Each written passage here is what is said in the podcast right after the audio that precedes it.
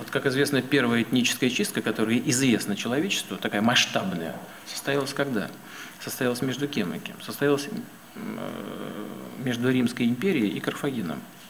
Когда а, Римская империя в течение длительного времени пыталась уничтожить Карфаген, а он, как известно, находится на территории сегодняшнего Туниса, то есть в Северной Африке. А, вот, они не только захватили и оккупировали в течение трех лет, по-моему, ну, примерно, я сейчас могу ошибиться, но потом, когда все разрушили, уничтожили, практически всех вырезали, уходили с этой территории, еще и солью посыпали, что там ничего не росло.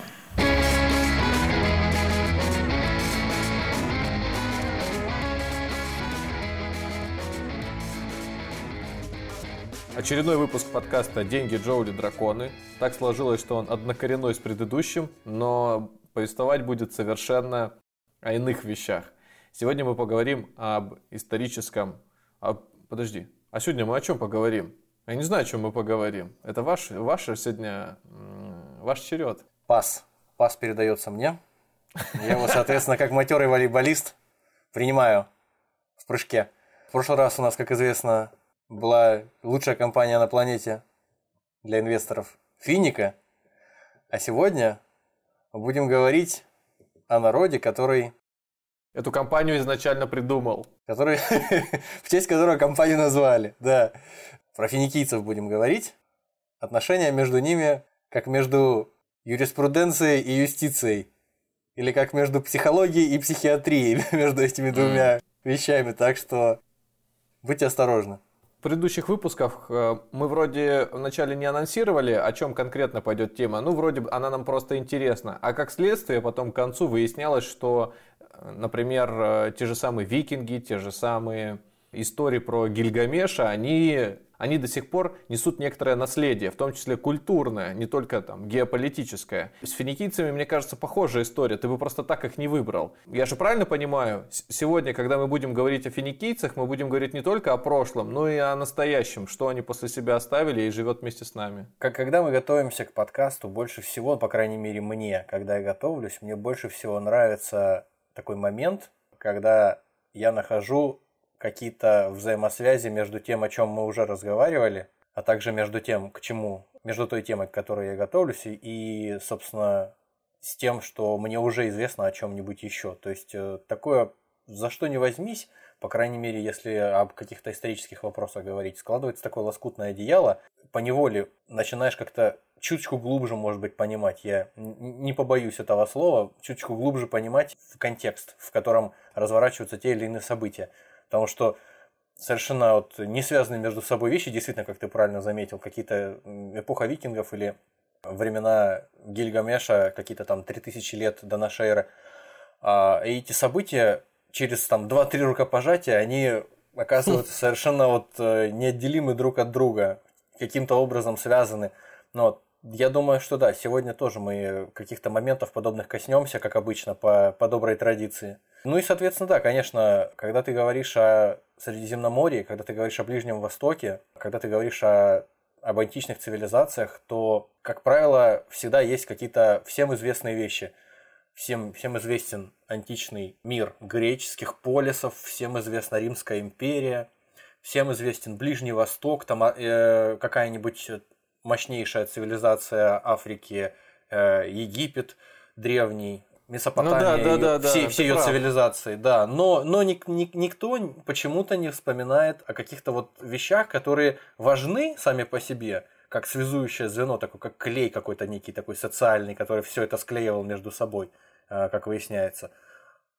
Но за счет э, каких-то вот э, особенностей своих, за счет особенностей своего устройства. Подожди, подожди, то есть ты, ты хочешь сказать, что если ну так вот по, по, грамотному говорить о Древней Греции, Древнем Риме, Египте, то э, странно не упоминать Финикию? Как выясняется, получается, да, выходит, что э, э, эта цивилизация, она не была великой. Мейнстримная не, такой? Не, а, была, не, была, не была великой, как, допустим, Римская империя в плане, в каком смысле великой? Великой как некая сила, на которой основывается вообще все, что мы видим, все, что мы знаем. Ну, если мы причисляем себя к людям западной культуры, западноевропейской культуры, а мы, безусловно, стремимся к этому. Если и не, не являемся этими людьми, то стремимся к тому, чтобы ими быть. Вот. То мы всегда опираемся, стоим на плечах гигантов, так сказать. Мы опираемся на э, Древний Рим, на Древнюю Грецию, вот, и, соответственно, на Ближний Восток. Но, как выясняется, как мы сегодня, я думаю, коснемся неоднократно этого, есть еще один элемент, еще одно связующее звено среди всего того, о чем мы уже говорили, важное, не менее интересное, хотя, возможно, и не настолько влиятельное, и, к сожалению, э, оставившая гораздо меньше источников о себе. Мы тоже поговорим, почему именно так случилось. Историю пишут победители. Давайте тогда самого-самого начала, как мы обычно, да, с э, с кембрийского Когда, взрыва, как, да? Как, да нет, нет, кембрийский взрыв это уже все, это уже вчера. Мы начнем с, с того момента, когда газопылевая туманность начала концентрироваться и превратилась в планету Земля. А потом по планах финикийцев. Когда мы говорим о финикийцах, мы какие годы подразумеваем? Я бы не был так э, скоропалителен. Давайте все-таки э, зайдем чуть издалека. Сейчас мы поговорим и о годах тоже. Когда Ну, мы говорим... Надеюсь, когда- выпуск не менее трех часов получится, поэтому на радость слушателям я, я, я, я, боюсь, а точнее, что не надеюсь, что выпусков все-таки будет два, потому что материала многовато. А, в общем, Ну, давайте посмотрим, может быть, мы действительно перенесем на следующий да, раз. да, возможно. С чего, с чего бы хотелось начать? Э, Когда мы говорим о Финикии, мы говорим э, о разных этапах развития некой одной цивилизации.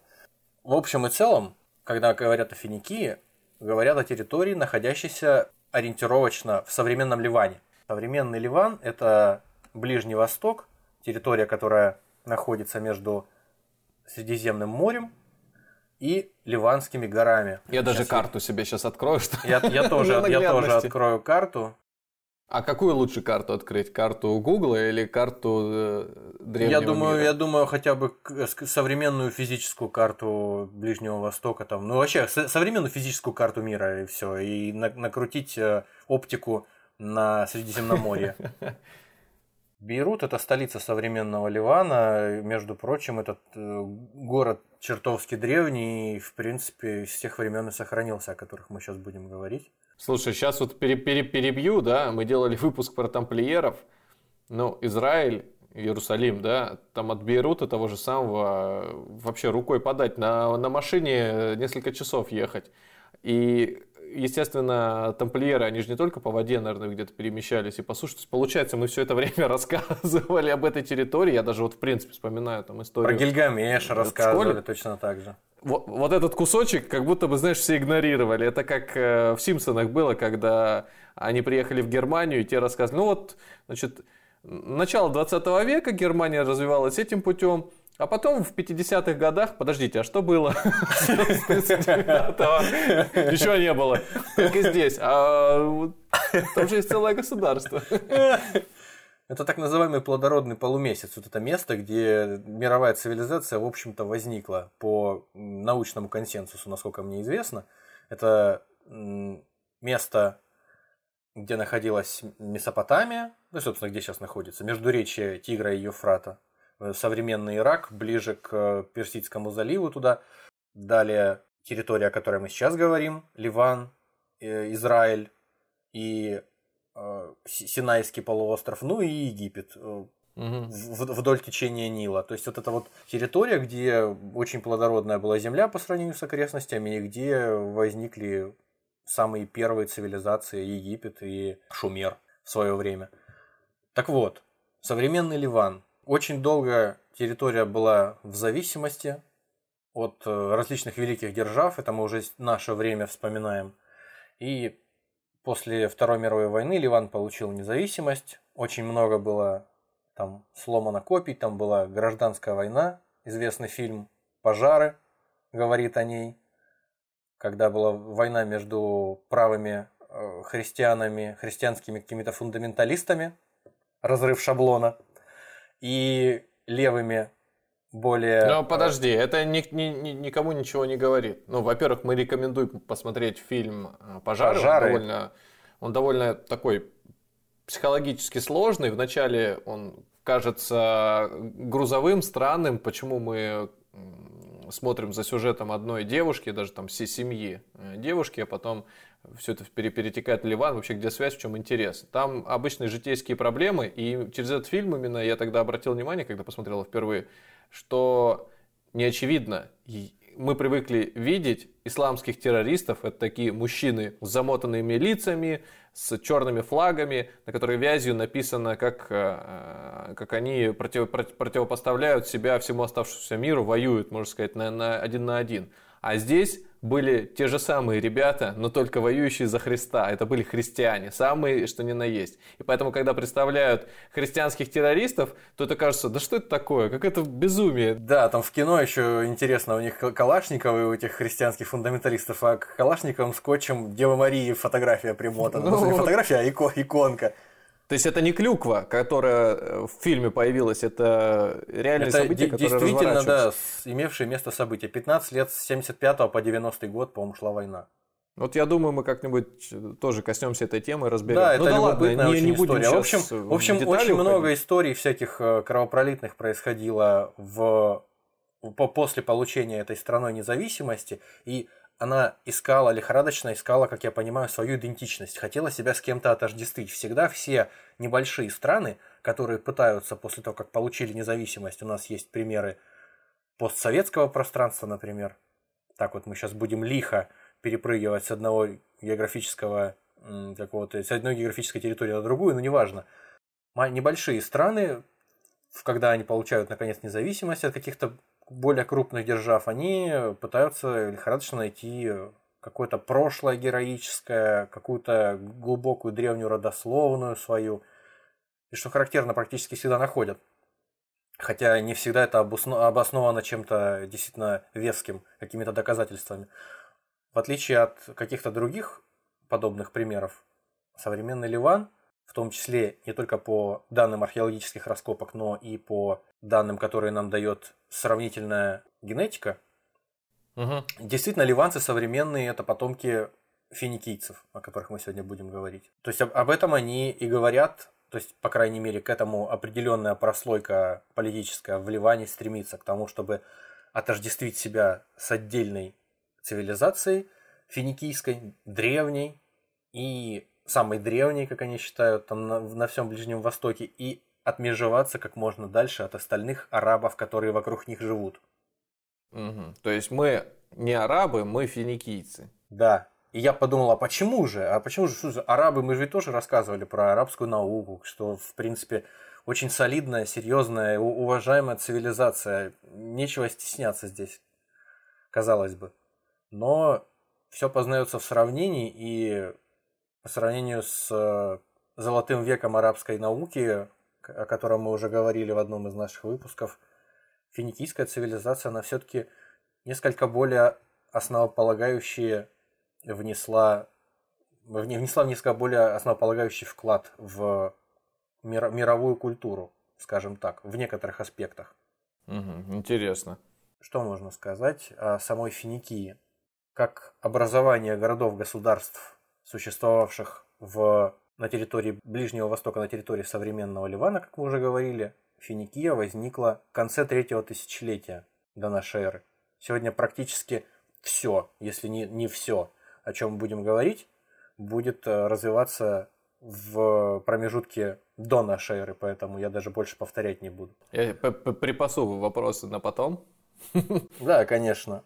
Финикия, как я уже сказал, это такое государство, которое так и не обрело э, какой-то единой целостной структуры. Это города-государства, которые разделены между собой гаванями, горными уступами, горными э, хребтами. То есть, э, с одной стороны, от полоски земли, на которой располагались финикийские города, находилось Средиземное море, с другой стороны, хребет Ливан, который отсекал географически отсекал ее от остальной территории Ближнего Востока. А я могу, например, в качестве ну, такой иллюстрации для себя определить, что вот есть Средиземное море, южную его часть э, занимал Африка, да, стран, там тот же самый Египет доминировал, а северную часть Греция делила вместе с э, тогдашней Турцией ну и там и кусок Европы, получается, там до Испании. Нет, в то время никаких турков не было. В то время была так называемая хетская держава там на, на, территории вот современной азиатской Турции, то есть основная часть Турции, представляешь mm-hmm. себе? Полуостров Малая Азия. Вот там была держава хеттов. Они некоторым образом под, ну, вот, короче, предки армян. А получается, самую правую часть, восточную, полностью все побережье как раз занимали финикийцы. Ну, не совсем так, не то чтобы все побережье. Был кусочек побережья, вот мы на карте можем видеть, что вот кусочек побережья, от, отсеченный э, горным хребтом, занимала узкая полоска, на которой изначально находились города финикийцев, известные города, широко известные в узких кругах, которые, кстати говоря, многие из которых до сих пор существуют, еще с тех пор. На их территории или около их территории, не так далеко, до сих пор находятся современные города. Это Тир, Библ, Сидон и Арват. Кроме того, и непосредственно сам, сама столица Ливана, как я уже сказал, Бейрут. тоже Бейрут э, находится э, там же и относится к тому же времени. К Библу у меня прям сразу куча вопросов, но да потом.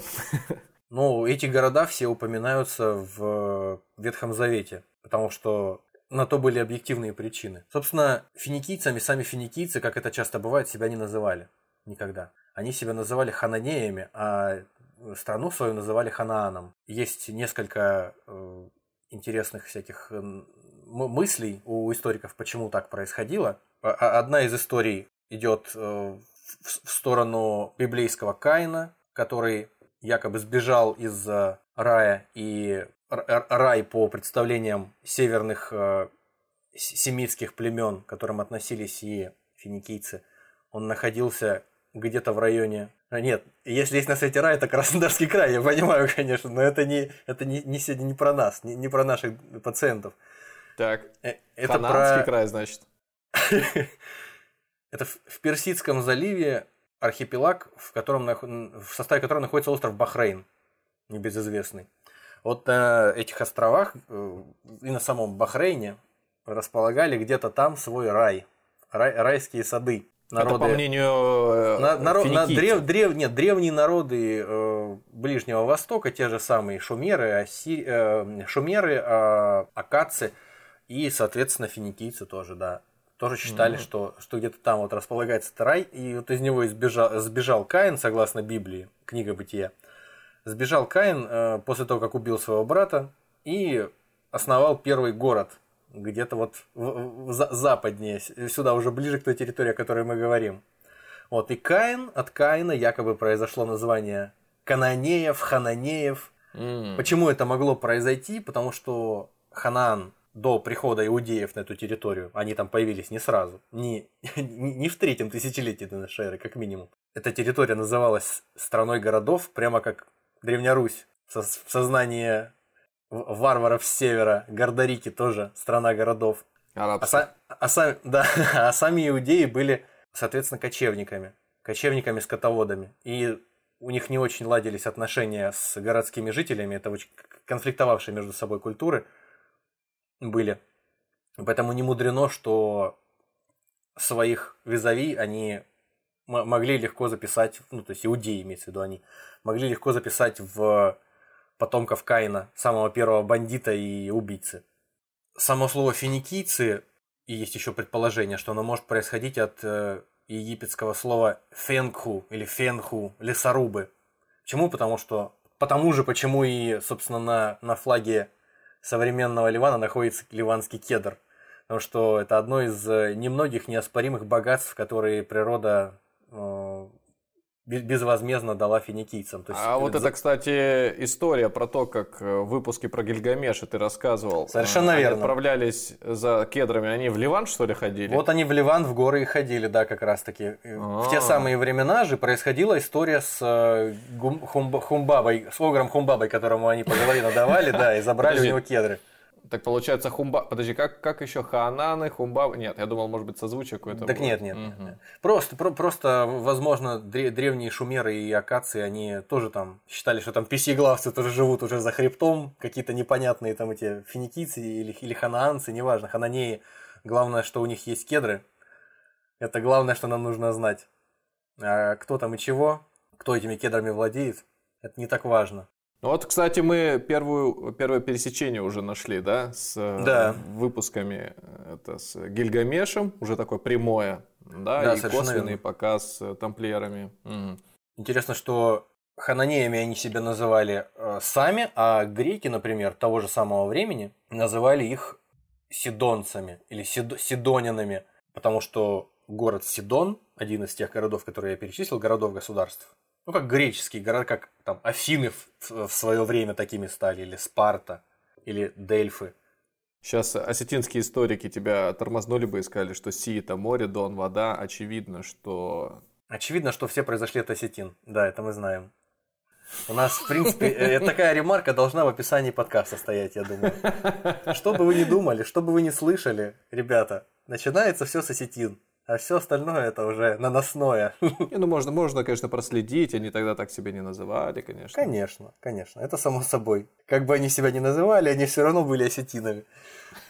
Ну, это, Итак, это так, конечно, так, да. это я самое главное. шуточки не примену. Мне кажется, это чуть раз- разбавляет атмосферу, но я буду стараться следить за градусом. Да, да, это хорошо бы. В общем, гре- греки называли финикийцев сидонянами или сидонянами, а Финикию саму называли Сидоном, южную Финикию называли Сидоном.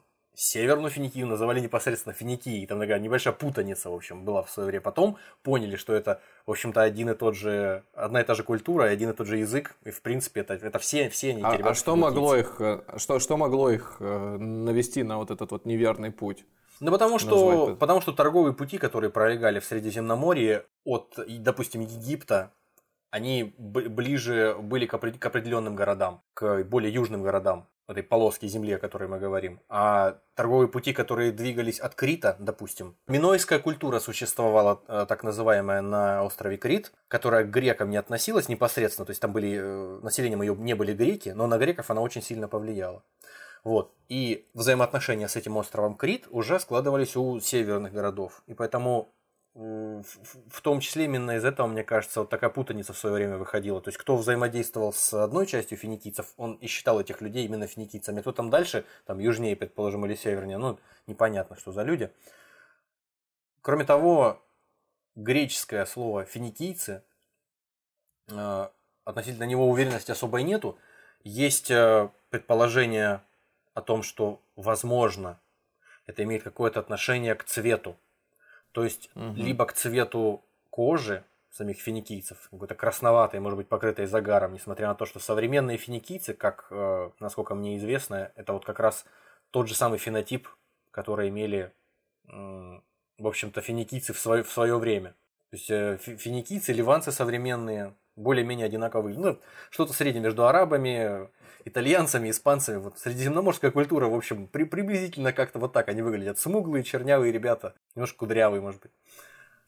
Не без, не без этого. Надо заметить здесь, что одним из важных предметов экспорта, если не важнейших э, предметов экспорта, который э, осуществлялся из земель Финикии, наряду с кедрами, очень ценными, э, в общем, не, не только потому, что это кедры, потому что, в принципе, дерево ценилось в Средиземноморье в то время, дерево для- использовалось для постройки сооружений всевозможных, для того, чтобы вообще что-нибудь сжечь. Если что-нибудь сжечь тебе нужно, тебе нужно дерево, чтобы сложить костер и спалить на нем Ну, это что логично. Но можно шкуру еще спалить какую-нибудь. но шкуру можно спалить, но чтобы хорошенько Или спалить. рыбу. Ну, как э, на, на севере люди там. в Да, тайге да, то- топят. тоже не- неплохо. Ну, в общем, у египтян были проблемы с лесом, у, на Ближнем Востоке тоже были проблемы с лесом, а вот у финикийцев с лесом проблем больших не было, у них со всем остальным были проблемы.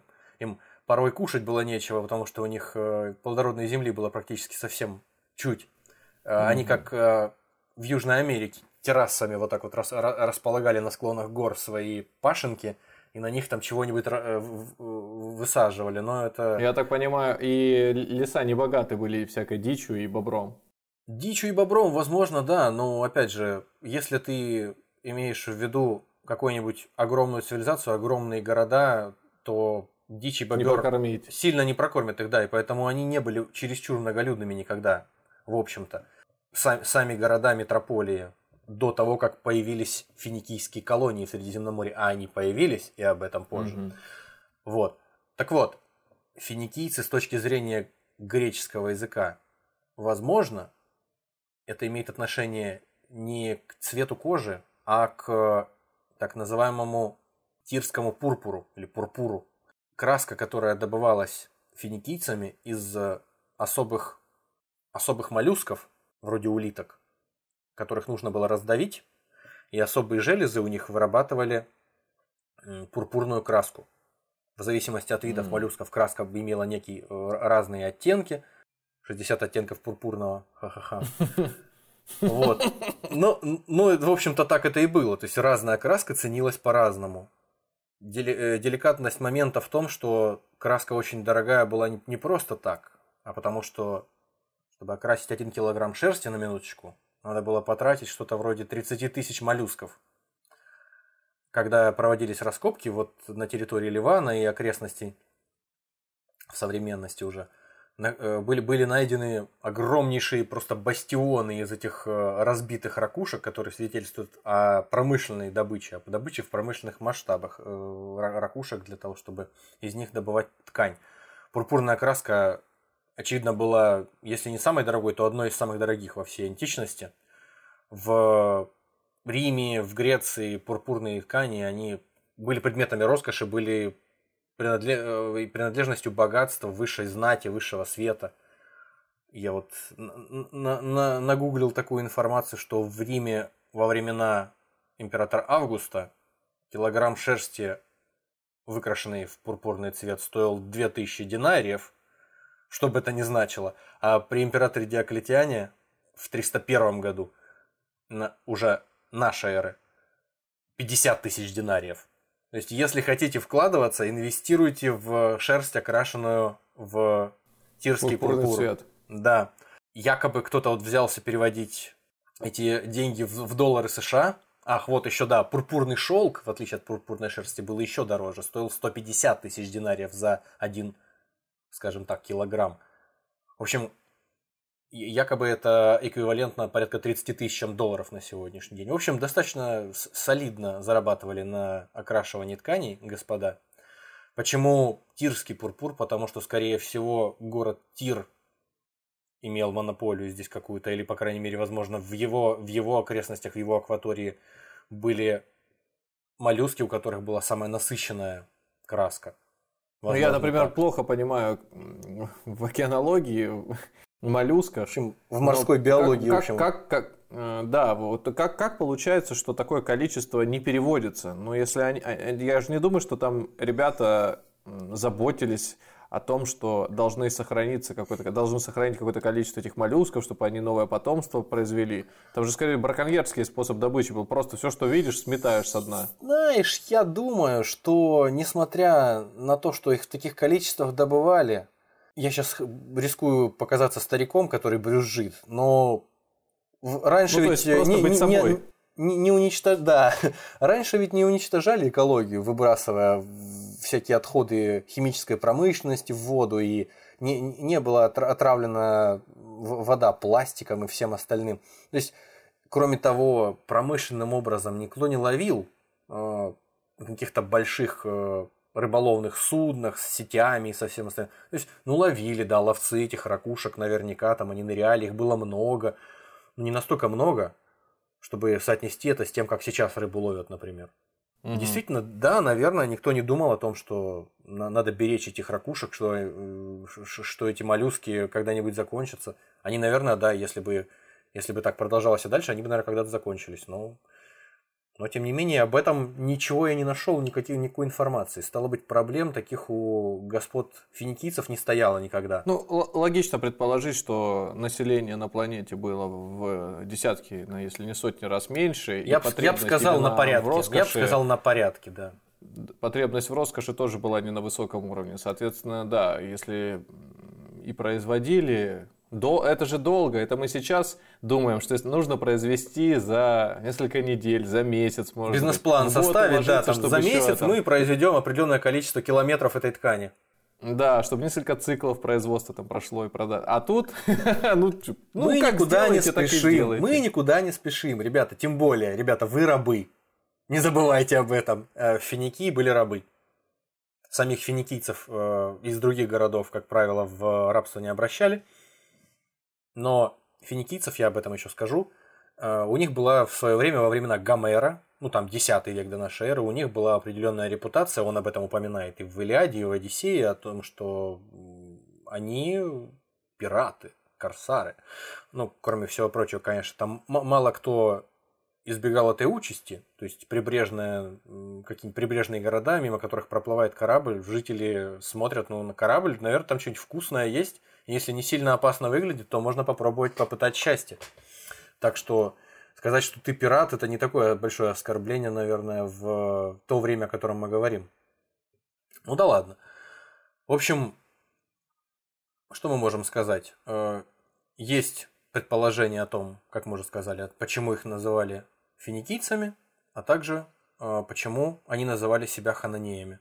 Надо сказать, что кроме непосредственно Ливана современного, территория Ханаана, вот, о котором мы говорим, в честь которого финикийцы себя хананеями называли, она занимала также часть современной Сирии, северной, часть э, Израиля, Палестины и какой-то кусок э, Ирака даже, возможно. В начале своей истории, где-то вот в конце третьего тысячелетия до нашей эры, что-то в этом роде, э, какая-то такая территория была у народов, которых мы объединяем, людей, которых мы объединяем под названием финикийцев. Финикийцы. Э, Финикия лавировала между различными мощными державами вроде Египта, Персии, то есть державы хименидов, но это уже позже, Ассирии, Вавилона и хетской державы на территории нынешней Турции. И очень ловко у нее это э, получалось до тех пор, пока не произошла так называемая катастрофа бронзового века, нашествие народов моря, которой мы тоже коснемся чуть позже.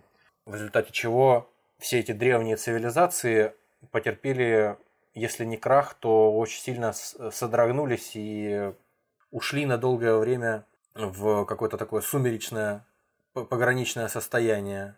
Вот где-то, когда эти события, эта катастрофа бронзового века, так называемая, она э, начала сходить на спад, где-то 1200 лет до нашей эры. Вот в это время начинается подлинный рассвет Финикии, городов, государств, и в средиземноморские колонии начинают развиваться именно в это время. Еще раз, значит, начинал ты повествование о том, что это берет начало 3000 примерно лет 30, назад, 3000 лет, лет до нашей эры. 3000 лет до нашей эры, а здесь расцвет начинается 200 лет до нашей эры. 1200 лет до нашей эры. А, 1200. Ага, вот теперь все, я понял. То есть примерно, ну, почти 2000 или полторы тысячи Полторы э, тысячи лет где-то, да, им пришлось, да, пришлось э, терпеть всякие, э, всякие убытки и быть в подчиненном состоянии. Угу. По отношению... На окупаемость вышли через 1800 лет, окей. Ну да, никаких, никаких претензий. Э, они, они, они не меняли своего СИО там каждый год. Все было хорошо, они были всем довольны вполне. Ну что ж, давайте тогда поговорим об их величии. Об их величии? Ну, давайте попробуем. Финикия управлялась, финикийские города-государства управлялись при помощи, ну, посредством царской власти. Когда наступил так самый, тот самый пресловутый рассвет с, со времен за 1200 лет до нашей эры, о чем мы уже сказали. Там и появились э, колонии, первую очередь у города Тира, который стал основной э, матерью, в общем-то, всех средиземноморских колоний финикийцев, по большому счету. Там уже в колониях постепенно появилось что-то вроде не то что демократии, но как минимум какого-то народного собрания, какой-то олигархической группировки, которая управляла в каждой из колоний. Более коллегиальный уже способ решения вопросов, в то время как вот в метрополиях в самой Финикии, в современном Ливане, там более-менее управляли внешней и внутренней политикой цари, которых, э, впрочем, могли сместить, если они не устраивали э, граждан своего города. Собрание э, граждан тоже бывало, могло выступить с, каким-то, с какой-то инициативой и донести до правителя города, что он не прав. Но, тем не менее, по большей части вот такие вопросы серьезные, как, допустим, вырубка лесов на подотчетной тому или иному городу э, территории или продажа каких-то оли, оливкового масла, например, каких-то вещей вроде оливкового масла или вина, она осуществлялась э, без консультаций с какими-то гражданами города. Ну, в общем-то, по, по большому счету так и происходило, так, так все и, и, и длилось до того момента, когда произошли некие события, которые, за, которые заставили начать финикийцев э, переселяться на Средиземноморское побережье в колонии. Как я уже сказал неоднократно, города-государства – это основная, основной тип государственного устройства в древней Финикии на территории Ближнего Востока. То есть это такая архаичная форма государства. То есть каждый город это, это своя независимость, как республики. В общем, когда мы, да, когда мы разговаривали, когда мы разговаривали о Гильгамеше, как штаты, как некие республики, да? То Когда есть, мы разговаривали сами... о Гильгамеше, мы говорили о древних тоже городах-государствах, но только они существовать начали еще раньше, то есть еще там за три с половиной тысячи лет до нашей эры. Вот эти все Ур, Урук и известные города-государства, то есть это фактически деревня, обнесенная стенами, в которой правит какой-нибудь один... Стенами. Стенами. В которой, правит, в которой правит один волевой лидер, и у него есть дружина, которая дает всем по голове, если какие-то проблемы директор. возникают. Да. Но в то время как на Ближнем Востоке постепенно от этого отходили, образовывались первые империи, образовывались какие-то национальные даже государства, как вот у евреев в X веке до нашей эры появилось государство. И, э, Израиль, которым правил небезызвестный царь Соломон. Тем не менее, вот э, сама география заставила финикийцев сохраниться, вот законсервироваться вот в таком состоянии архаичных древних городов-государств. Они соперничали друг с другом за внимание более крупных, более серьезных игроков на этой арене политической. И самим этим непосредственно крупным державам было выгодно, очевидно, такое состояние этих торговцев, очень э, богатых, очень оборотистых. Самим крупным державам тоже было выгодно такое состояние. То есть им было выгоднее разделить на части эту территорию и сотрудничать с каждым из, э, по отдельности из этих городов. Мы об этом еще поговорим. А кстати, вот мы будем этого касаться. Я вроде как хочу задать этот вопрос, но жду, что, может быть, он появится. Э, какое э, вероисповедание было у жителей Древней Да, да, конечно, мы коснемся сейчас, сейчас того коснемся чуть чуточку позже. Что можно сказать? Мы говорили о том, что современных ливанцев нелегко не, не, не вроде бы понять на первый взгляд, когда они пытаются себя ассоциировать с финикийцами и отвергают какую-то арабскую идентичность, мусульманскую в первую очередь. Потому что арабская культура тоже достаточно богатая, интересная, и в ее истории очень много как исторических каких-то личностей, так и событий, которыми можно гордиться, безусловно, и на этом основании себя причислять к арабскому миру вполне, вполне себе без стыда.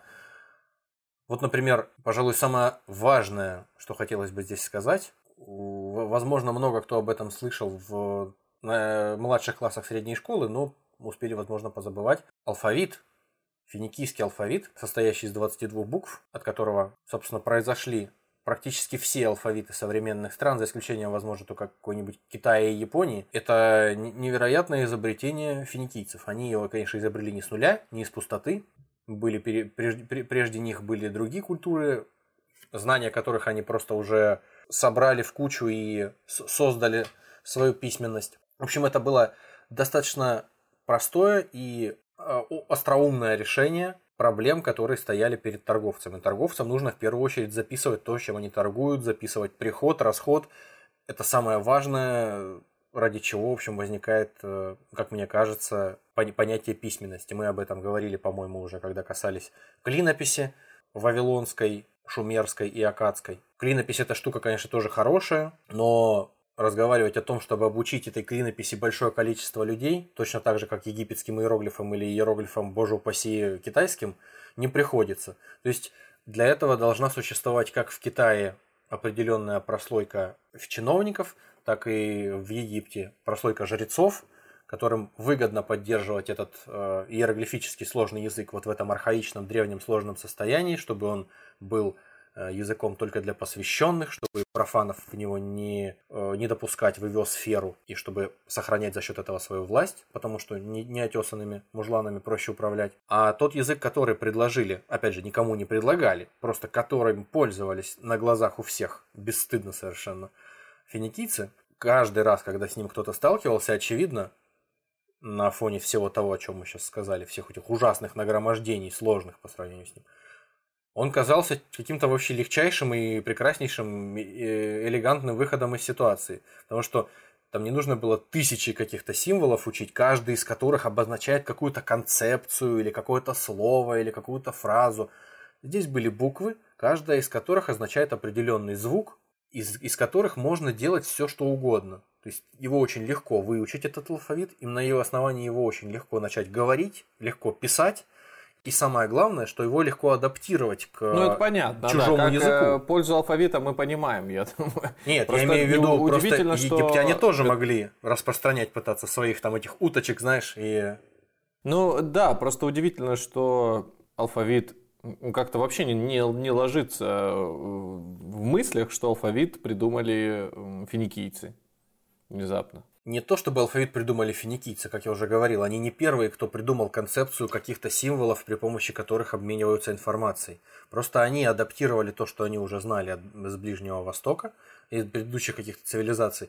Они сделали некую свою определенную концепцию, и эта концепция, она всем очень понравилась. Первыми переняли иудеи, греки, за ними римляне. Через посредство определенное это дошло и до нашей кириллицы, до грузинского, армянского языка. В общем, очень много э, через там несколько рукопожатий, как мы любим теперь говорить, э, народов переняли этот алфавит, адаптировали его и стали использовать его для, для письма в повседневной жизни. Собственно говоря, это самое важное, что оставили нам в наследство после себя финикийцы. Любопытно, что несмотря на то, что именно они за 1100 ориентировочно лет до нашей эры сделали вот этот шаг, подарили всем эту замечательную письменность. Несмотря на это, после них самих осталось очень мало источников письменных. Есть предположение, что они писали на папирусе, а папирус, соответственно, в влажном климате долго не сохраняется, в отличие от глиняных табличек с клинописью. Не было никакой возможности сохранить информацию. Да, возможно, и смысла для этого никакого у них не было.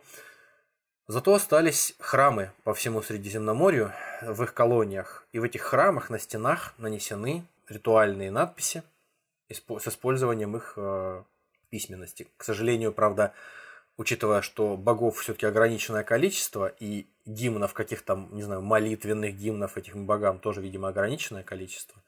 Если ты посетил там 20, 40, 50 этих храмов, то более-менее определенная библиотека сформировалась у тебя, и ты потом просто начинаешь одно и то же читать, одно и то мы же так, видеть. Мы так много говорим о письменности, что э, ощущение, что дальше будет одно разочарование, потому что финики, если это самое большое достижение финикийцев, то что же дальше остается? Просто...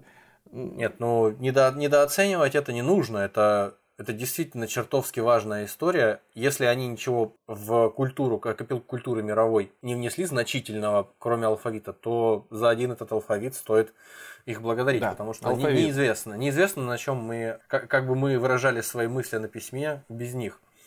Итак, кроме этого, конечно, тоже было всякое. Они торговали, торговали кедрами, торговали кипарисами своими, торговали оливковым маслом и вином, у них было высококачественное, высококачественное стекло.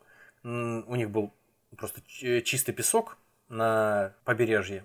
Просто они пользовались тем, что было под ногами, по большому счету. У них есть ракушки. Если бы Господь дает тебе лимоны, сделай из, него, из них лимонад. Так и они тоже. Если у них под ногами начинают хрустеть песок, нужно сделать из него стекло. Если у них под ногами раковины, то нужно добыть из них самую дорогую краску в мире. И если у тебя растет какой-то лес, то черт возьми, почему бы этим не воспользоваться? То есть, по большей части, они были и производителями, и торговцами. Самое большое богатство приносила средиземноморская торговля металлом. О, Те события, о которых мы говорим, разворачиваются в бронзовом веке. Ориентировочно от э, трех с половиной до 1200 лет до нашей эры. Для того, чтобы создавать бронзу, нужно кроме бронзы, вернее, нужно кроме меди еще и олова. Если меди все-таки более-менее много где можно достать, то олово более редкий металл. В принципе, олово и медь это более редкие металлы, чем железо.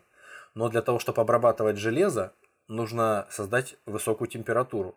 а эта высокая температура была не достижима, то есть где-то около полутора тысяч градусов, если не ошибаюсь. Эта температура была недостижима в те времена. Э, в сравнении с э, этой температурой получать из меди и олова бронзу было попроще, и приходилось идти на компромисс, приходилось добывать их э, неизвестно где. То есть из территории современного Ливана приходилось плавать, например, в Южную Испанию, для того, чтобы там, на рудниках, добывать, ну там добывали еще серебро на серебряных рудниках и олово. Более того, в дальнейшем чуточку позже, уже во времена финикийской э, колониальной экспансии, они, есть такая информация, что они доплывали и до Ирландии и Британских островов. Там тоже, в общем-то, есть месторождение, богатый оловом. Кроме всего прочего, олово добывали в Центральной Азии, где-то в районе Афганистана. Там тоже на осликах потом везли это олово, учитывая, что до определенного момента Ханаан все-таки не только по побережью располагался, но и по территории Ближнего Востока, там кусок э, довольно значительный был у них, то торговые караваны, они могли проходить э, без особых опасностей через эту территорию, и, и потом продавалось это олово и, и, и медь, и, и бронза, в общем, как материал для, для всего буквально, для оружия, для сельскохозяйственных орудий, для каких-то скоб, которыми там корабли, корабельные угу. доски ну, понятно, скреплялись. Да. Все, все на свете. Бронзовый и, век, что сказать. Да, да. Са- самое интересное, да, вот именно, что вот эта э, торговля драгоценными металлами, и не только драгоценными, драгоценными в прямом и переносном смысле. То есть не только драгоценными металлами, но и своими металлами как э, важным товаром. Она невероятно обогащала финикийцев. Интересно, что испанцы, когда с ними встретились финикийцы впервые, вот еще за там, полторы-две тысячи лет до нашей эры, им были неизвестны оливковое масло и вино, например. То есть кажется, что Испания и оливковое масло, Испания и вино – это какие-то синонимичные понятия, но не всегда, так было не всегда. В общем, многому они научились. Не только получали деньги, хотя получение денег, монету чеканить начали далеко не в те времена, а гораздо позже. И поэтому, скорее всего, торговля была путем бартера, путем обмена товаров, ну, да, на, да. товаров на товары. Причем, учитывая, что лингвистика тоже была в зачаточном состоянии, я думаю. Там даже разговаривать друг с другом никто не разговаривал. Просто выкладывали свои товары и тыкали пальцем. Что нравится, то и берем. И обмениваем на пальцах тоже объясняя то количество товара, которое нужно на, на другой товар. Тем не менее, в первое время, вот именно до того момента, когда начался расцвет Финикии, о котором мы уже говорили, 1200 лет до нашей эры, вот до этого момента осуществлялась ими в первую очередь торговля предметами роскоши. Во времена, вот пока не закончился бронзовый пока не начался же век железный. Торговля предметами роскоши, которые они экспортировали потом в э, различные крупные более страны, уже в царские дворцы, во дворцы вельмож всякие, ко дворам, слоновая кость, изделия из, из драгоценных металлов, а, всевозможные редкие животные из Африки, всякие обезьяны, птицы. Все это исключительно для того, чтобы потешиться. А, а почему этим не торговали те же египтяне? Мне кажется, гораздо проще это было бы. Тут и Африка тебе рядом, и тоже всего полно. Дело в том, что у финикийцев, как у, так сказать, викингов бронзового века, у них были самые лучшие корабли тех а, времен. дерево же, они же на, на деревянном... У них, была, у, у них была куча дерева, да, у меня дядя mm. на деревянной фабрике работает. У этого дерева да, просто да, завались, да. шлет кому попало. Короче, у них, у них доступ э, У них были отличные кедры. к транспорту был очень хороший, они могли себе позволить. Это же не значит, что лодку сколотил и все, и на, на, на Они навечно. строили не просто лодки, да, они просто строили не просто лодки, они строили отличные корабли. А, они были даже побольше дракаров викингов. Несмотря на то, что те тоже были не маленькие. Ну, в общем, Дракары больше... викингов, но викинги чуть попозже все-таки были. Я понимаю, но в смысле мы же сравниваем их с викингами, только бронзового а. века. И у викингов максимальная длина судна, по-моему, была, если не ошибаюсь, около 30 метров. Ну вот где-то в, в, в этом диапазоне и больше длиной были и суда финикийцев. И водоизмещением там до 250 тонн, по-моему, что-то такое. То есть достаточно солидные корабли, они могли и на веслах двигаться в акватории прибрежной какой-то, и на парусах ходить. Очень быстрые корабли, маневренные, которые позволяли им непосредственно стать вот связующим звеном между множеством различных цивилизаций. у, у Геродота, у древнего историка, у него есть информация о том, что в 600 году до нашей эры финикийцы совершили по, ну не по собственному желанию, а по распоряжению, по-моему, по-моему, по распоряжению египетского фараона совершили плавание вокруг Африки. А как это так? То есть... Египетский фараон ну, то есть они время от времени, финикийцы, время от времени находились, как я уже говорил, в зависимости от либо Египта, угу. либо Ассирии, либо Вавилона, либо персов, либо хетов. В зависимости от конъюнктуры они находили общий язык со всеми, предлагали свои услуги, э, давали понять, умели дать понять э, окружающим, что с ними лучше сотрудничать, потому что они не только привозят драгоценности, они не только привозят металлы и всякие полезные плюшки, они также привозят информацию. Они дают понять, что творится на, другом, на другой стороне этой лохани, этого Средиземного моря, что там происходит, что интересного там творится, что можно оттуда там добыть, может быть, куда-то походом попытаться пойти, может быть, с кем-то попытаться тоже торгануть чем-нибудь. Это очень важно. Особенно, когда другой инфо- источника информации, другого просто нет кроме э, непосредственно разговора между двумя людьми. А в чем может быть логика так, э, тогда у, у фараона? Послать их вокруг всего континента, чтобы просто потому что могу, попросил их это мы сделать. Когда, мы когда раска- разговаривали про африканских американцев и американских африканцев, мы говорили о том, что средневековая империя Мали угу. на излете своего могущества Манс, Манса Муса, по-моему, звали э, правителя, он отправил просто в пустоту куда-то корабли, которые снарядил не для того, чтобы открыть новую колонию, не для того, чтобы там, денег заработать, как испанцы там в дальнейшем, когда поехали громить и, и грабить э, Ю, Южную Америку. А он просто с исследовательскими целями отправил небольшой флот из своих посудин и потратил на это угу. Энную сумму денег. Точно так же здесь. Почему э, воля определенного какого-то там монарха должна нами недооцениваться? Ну, если кому-то захотелось узнать, что происходит, а возможно, вот они провели декогностировку, проплыли вокруг э, Африки и узнали, что там есть какие-то тоже месторождения каких-то полезных ископаемых точно так же. И там есть какие-нибудь народы. Э, месторождения каких-то рабов, да. Месторождения каких-то рабов, да, которых можно тоже замечательно, которыми можно торговать. Вот.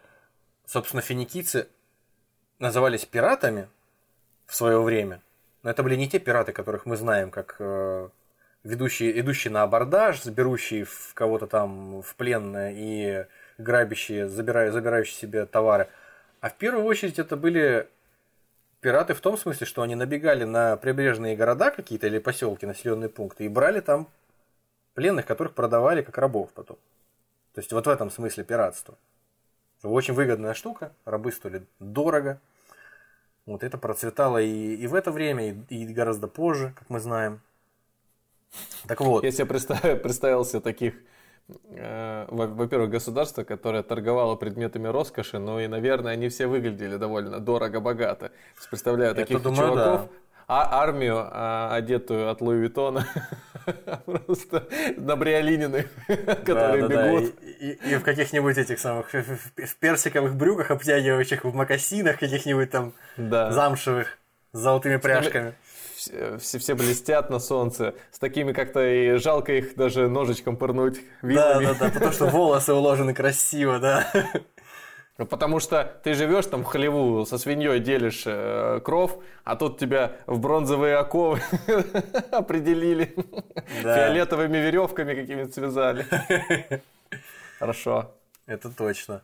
В общем, есть информация о том, что за 600 лет до нашей эры финикийцы плавали вокруг э, Африки. Где-то порядка двух лет это у них заняло, и все, все у них получилось. Правда, когда они вернулись, тот фараон, который их отправлял, уже помер. Но, тем не менее, задание выполнено. Что дальше делать? Ну, два года, кстати, это еще немного. Я, это, я этого еще коснусь, но в наше время уже в 2000-х э, составили, создали по рисункам, по каким-то описаниям, составили описание для себя исследователи, корабль сделали. Э, как они себе представляли, он должен был выглядеть примерно по той технологии, по которой могли делать это согласно тем э, материалам и тем технологиям, которыми обладали тогдашние жители Ближнего Востока, построили этот корабль и на нем, во-первых, прошли вокруг всей Африки, а во-вторых, сплавали на нем в, Кстати, в Америку. Ты же ты же когда готовился, э, всякие картинки, интересные иллюстрации находил, ты их потом кинь в группу ВКшную, э, будет интересно посмотреть. Просто даже ассоциативно, может, в момент прослушивания, либо так. Она, ну, тем возможно. более, если с телефона открывать, довольно удобно, там вот, просматривается все на экранчике. Да, возможно, возможно. Это не, не Инстаграм какой-нибудь или не приложение с подкастом, там сложновато этим ну, оперировать. Да, да, возможно. Так вот, мы можем э, ощутить всю весь масштаб торговли э, того времени, доисторического, в общем, э, доисторической торговли и всю взаимосвязь, все взаимопроникновение между культурами, если вспомним, что в 80-х годах возле побережья Анталии в Турции обнаружили корабль 15 века до нашей эры. Так называемый Улубурунский корабль, потому что он найден был у мыса Улубурун. Где-то порядка 10 лет копали, э, добывали э, разбитые куски этого корабля. Он сейчас там стоит в Турции, его можно посмотреть в городе Бардум. Бадрум, прошу прощения. Так вот, возможно, кому-то кажется, что до нашей эры, до тех пор, э, пока не, не знаю, там, не стала Римская империя приходить в, в зенит своей славы, в общем-то, и не, не было никакой торговли международной, не было никаких взаимосвязей особых между народами. Но это не совсем так, скорее, если судить по тому, что было обнаружено на борту этого корабля полтора тысячелетия до нашей эры. Угу. Длина корабля 15 метров, грузоподъемность 20 тонн. Корпус корабля, соответственно, сами понимаете, из кедра. Из чего же еще ему быть? М-м- заниженный, посаженный, все как положено. На месте кораблекрушения также весла обнаружили, каменные якоря, ну, просто куски, видимо, булыжников, которые выбрасывались из, э, за пределы корабля, когда корабль пришвартовывался. 24 каменных якоря. Порядка 100, 20 порядка 100-150 килограммов. Ну, и я себе сложно, смутно представляю, как это происходило, но, возможно, просто по краям, по бортам эти камни валялись, их вываливали наружу, а потом засовывали, затягивали назад на веревке. Вот. С морского дна э, было поднято порядка 20 тысяч предметов разнообразных с этого корабля из семи различных э, стран и областей древнего мира одной меди с оловом было достаточно для того, чтобы несколько сотен воинов снабдить медным оружием и медной броней. Ну, то есть 10 э, частей меди к одной э, части олова, если не ошибаюсь, э, приблизительное соотношение металлов для бронзы. И... Ну, это как сейчас, да, танкер идет, и у него там ну, грузоперевозчик какой-нибудь в контейнере, кто-то машину везет, кто-то бытовую технику, вот железо да, еще да, да. Кто-то, как в сериале «Прослушка» девушек из ближнего, э, из, из, из Восточной Европы. Ну, там, кстати, скелет нашли там в трюме. Э, насчет скелетов я не знаю, насчет скелетов не, не, не особо интересно, честно говоря. Важно, что нашли 354 слитка меди общей массой 10 тонн. 40 слитков олова общей массой около 1 тонны. 175 слитков стекла. Ну, то есть стекло в таких брусках просто сплавленное. Для дальнейшего производства э, искусственных украшений, да, там, но в основном для украшений, для декоративного искусства. Из э, флоры миндаль, финики, оливки, гранаты. А как оно все не попортилось? А, слушай, ну косточки там, остатки какие-то, А-а-а. что-то, чего-то. Оно же просто там тоже покрыто слоем глины, ила, чего-то. И mm. ну не, не обязательно ж находить, вот красиво, хурма королек сладкая не вяжет. Понятно, нет. В упаковке еще лежит. Конечно, в упаковке. Э, э, если персик, то мохнатенький, да, и пахнет хорошо. Золотые скоробеи с именем Нефертити. В общем-то, в то же самое примерно время она и жила. Э, страусиные яйца. Четыре, четыре ханаанских меча, микенские мечи, э, итальянские, ну, в общем, то, то, того, того времени Италии. Э, Каменная секира культового значения. Э, портсигар импортный. Я только хотел сказать. Куртка, куртка замшевая. Югославские. Югославские туфли, андатровая шапка, махеровый шарф. Богемское стекло. Ну, в общем, э, при, примерно себе можно составить впечатление относительно того, э, какое, какой охват имела торговля – что на одном каком-то корабле, совершенно случайно обнаруженном, я сомневаюсь, что это единственный корабль, который утонул в Средиземном море, просто э, раскопки вести, допустим, в акватории и на территории современных финикийских городов, то есть ливанских городов, которые до сих пор существуют, mm довольно сложно. Точно так же, как и на территории колоний, которые сейчас существуют, финикийских в дальнейшем. Там тот же город, э, допустим, марокканские города, тот же город э, в каком городе происходило действие фильма «Выживут только любовь». Танжер. Вот.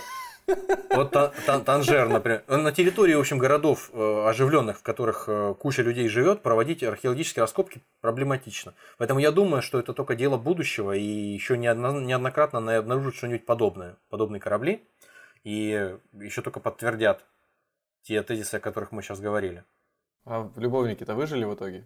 А любовники выжили. Ну, только они выжили, собственно говоря. Понятно. Джар, может, не даст соврать. В общем-то, в нашей любимой Библии свидетельствуется о том, что правитель Тира, одного из крупнейших городов государств Финикии, Хирам, Хирам первый, и не надо, вот это мне не надо, заключил с э, иудейским царем Соломоном торговое партнерство. Во-первых, он вообще-то э, помогал, если кто не в курсе, царю Соломону, опять же, согласно Библии, строить э, небезызвестный вавилонский, прошу прощения, небезызвестный иудейский храм, тот самый, от которого одна стена плача в результате осталась после многочисленных перестроек. В общем, финикийцы, во-первых, дали свой, своего леса хорошему парню. Почему леса-то не дать своего? Так, и своих рабов для того, чтобы этот лес рубить. Вообще широк, на широкую ногу царь Хирам решил там корешиться, так корешиться с человеком, уже братья навек. Вот. Ханаанский с, с еврейским, братья навек. Ну, собственно, семитские народы, почему бы нет? Боги общие когда-то были. Но к богам-то мы сейчас к подойдем. Богам, к богам мы подходим, да. В общем, с Соломоном они не только сотрудничали по строительству храма, но также царь Соломон к финикийским городам, угу. ну, то есть, к, прошу прощения, к финикийским кораблям, которые ходили, между прочим, не по одному кораблику, что кто-то может представлять, что один кораблик вот поплыл, а, купил там чего-то где-то, приплыл, вернулся. Ходили ну, целыми, да. целыми флотилиями ходили. Это было наше зрелище, конечно, солидное, я думаю, когда, а, в принципе, там десяток кораблей по всему побережью нас собирал еле-еле, а тут у ребят там 20 кораблей сразу плывут, и все как, э, опять же, говорят древние источники, с вот этими самыми пресловутыми парусами, выкрашенными вот этот вот красивый пурпурный цвет. Ну, общем, дорогие. Зр... Ну, это как на золотых самолетах сейчас летать. Зрелище, конечно, да, замечательное. Это, при том, к тому же, еще если это торговые корабли, а не корабли какого-то конкретного там царя. В общем... Ну, наверное, это тогда торговый корабль, это равно корабль все-таки был. Не было же такого, что ты еще и яхту себе... Нет, я имею в виду, что у них были отдельно военные корабли у финикийцев. Угу. У них были отдельно тип торгового корабля и военного угу. корабля. Ну, я к тому, что это как сейчас на Роллс-Ройсе ты на базар бы ездил бы, разгружал Ну, да, бы, там, да, вот. да. Они, между прочим, ну, можно, в принципе, и на Роллс-Ройсе на базар ездить, но зачем? А, в общем, царя Соломона пустили в эту историю, в прибыльную, в Южную Испанию добывать там металлы. Всего один кораблик взяли с собой. И даже за счет того, что этот один кораблик ходил в эту Южную Испанию, как они называли ее Таршиш, баснословно mm-hmm. богатый Таршиш. И, в общем, из этого Таршиша они навезли столько богатств, так наторговали ими удачно, что потом там в Библии расписывается, что он там на золоте кушал и на золоте спал, этот царь Соломон – можно себе только представить, какое богатство с этого имели ребята, у которых было много таких кораблей, и ходили они туда регулярно. И не только туда. Э, золото, серебро, олово, слоновая кость, э, как мы говорили, там редкие животные, птицы, все вот это вот самое, все вот это вкусное, все красивое, богатство, капитализм. все это... Красивая жизнь. Было, да, предметами, которые развозились непосредственно для наслаждения различных правителей. Это было до того, как не, пока не закончился бронзовый век. Потом чуть ситуация изменилась немножко. Стало более практичной э, в торговле. Корабль, ну, короче, да. ждали э, больше, чем возвращение родственников из военного похода. Да я думаю, что очень, гораздо больше.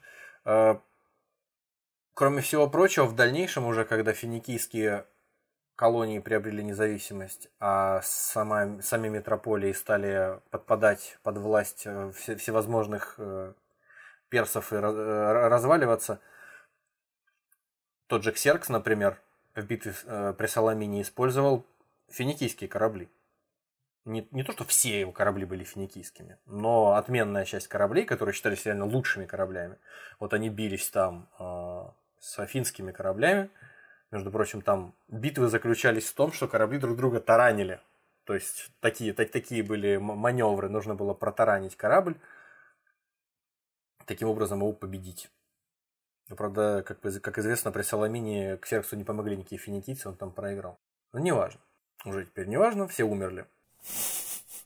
Так может быть сейчас какое-нибудь радикальное движение в Ливане до сих пор будет отстаивать. Итак, э, финикийские колонии. Следующий пункт нашей программы – это финикийские колонии, которые в многочисленном, огромном количестве появились э, со времени 1200 лет до нашей эры, и где-то с переменным успехом, там в два захода, между прочим, колонизация проходила. Там сначала 200 лет, потом с перерывом еще 200 лет закончились примерно где-то в 800 году.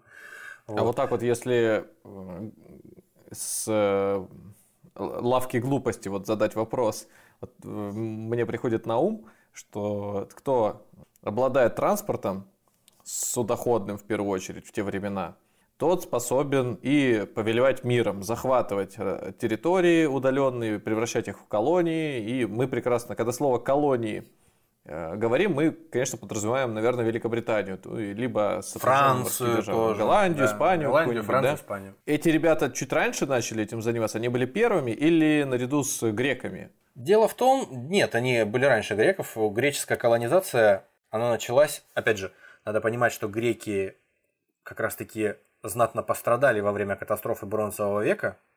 То есть вот э, греческая история, в которую включается и минойская культура на Крите. То есть э, с 2700 года до где-то полутора тысяч э, лет, или нет, 1700 лет до нашей эры, это вот минойская культура, Минотавр, так. Те самые лабиринты, все эти вещи там, вот эти вот женщины. Богато. Же, и минотавры, и даже лабиринты. Да, да, да, да, да. Я имею в виду вот эти вот... И. Древние, древние легенды, древние легенды, они вот о тех временах, насколько я знаю. Вот. Может быть, э, опять же, из истории древнего мира кто-то там еще из школы помнит всякие вот эти вот э, крас красивые картины на стенах у них в, зам в, в замках, во дворцах. Э, юноши, которые танцуют, там борются с быком, за рога его таскают э, женщины, у которых декольте до самого пупка. В общем, красивая жизнь вся эта. Вот угу. она, она сменилась сначала микенской культурой, а потом, через несколько столетий, э, эта микенская культура тоже пала. Под, э, в том числе под натиском так называемых народов моря. И вот э, греки просто чуть ли не с нуля начинали, потом уже. Пока вот, пока греки оправлялись от этого удара, почему этот удар был нанесен и как и кем он был нанесен, мы тоже коснемся этого дальше.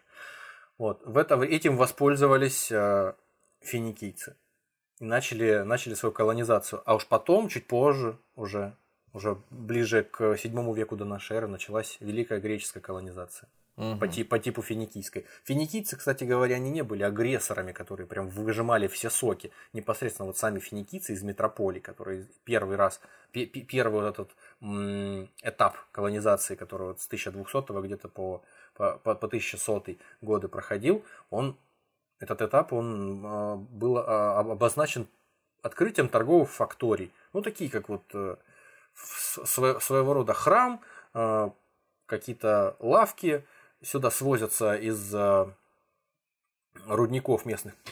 Железо какое-то там, олово, медь, торговля тут же происходит, тут же корабли могут э, остановиться, как какие-нибудь дальнобойщики на постоялом дворе остановиться, переночевать в безопасности в чужой стране.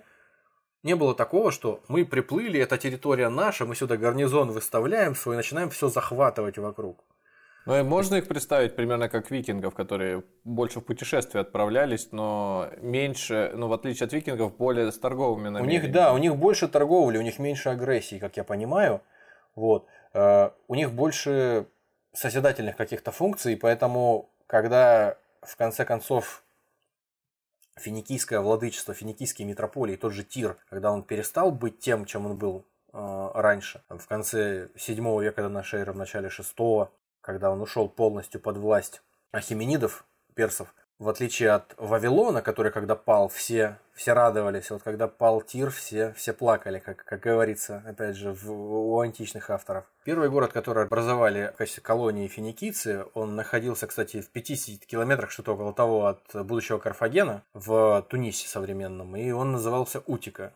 Организовали, образовали его в 1101 году, согласно Плинию Старшему историку. После этого появлялись э, колонии на территории нынешней Испании и Португалии, такие как Гадес, он же Кадис. Это, то есть это уже, угу. если выплываешь за территорию Гибралтарского пролива, это уже в Атлантическом океане, на Атлантическом побережье Испании, где-то в районе Португалии находится этот Гадес, Кадис, до сих пор существует город. На противоположной стороне в Марокко находится тоже на Атлантическом побережье Марокко находится Ликсус. В общем, эти вот города, они появились где-то в 9-8 веке до нашей эры. А уже в районе 800 года, 830 где-то за 70 лет до, от, э, до основания Рима, в 9 веке до нашей эры, появился Карфаген. Вот уже знакомые слова пошли. Карфаген. Когда мы говорим о Карфагене, нужно понимать, что Карфаген – это не сам по себе мальчик свой собственный, как дядя Федор, это город, который образовали беженцы из э, города Тира, из финикийского города Тира с Ближнего Востока. Там политическая борьба закончилась тем, что одна из фракций противоборствующих вынуждена была отправляться на поиски лучшей жизни. И вот они в небольшом составе, в небольшом количестве во главе с э, наследницей престола, скажем так, с родственницей кирского царя, отправились э, в Тунис и организовали там колонию Карфаген. При этом Карфаген, он за счет того, что организован был людьми царской крови, он имел особое положение и в дальнейшем особое отношение с метрополией, особое положение, уважение оказывал до того момента, пока у Тира была какая-то власть и какая-то сила. И колонии его не захватывал до поры до времени, силу набирая. Колоний было огромное количество организовано в, на, на территории Эгейского моря на острове Фасос, пока еще греки там оправлялись от этого самого поражения в катастрофе бронзового века, финикийцы быстро сориентировались, стали там золото добывать на золотом руднике. В общем, это все напоминает такие э, движения по карте стратегической компьютерной игры. То есть э, очень много всяких мест, которые просто как э, паутиной различных связей окутали финикийцев э, довольно короткий промежуток времени с 1200 по 800 год.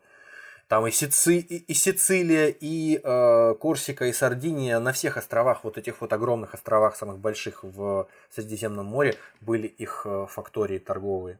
То есть это, с учетом их формы управления, они отправлялись осваивали местность и ставили там некого вассала, да, который, соответственно, или, или как получится? Или поначалу, поначалу царей э, считали царями колония, которую образовал Тир, подчинялась тирийскому царю, и она вообще была частью Тира, она не была самостоятельной mm-hmm. колонией. То есть это Карфаген, а в Карфагене карфагенский царь или карфагенское народное собрание, карфагенское законодательное собрание. Вот. Э, ничего подобного, они отправляли в храм местных богов, соответственно, тирийских, э, посольства на поклон – отправляли десятину туда, налоги, а, то, что добывали из самой колонии, тоже отправляли часть в основную колонию, метрополию в смысле. То есть вели себя так, как будто бы они являются частью города, э, ставшего их матерью, скажем так, угу. из которого они происходят.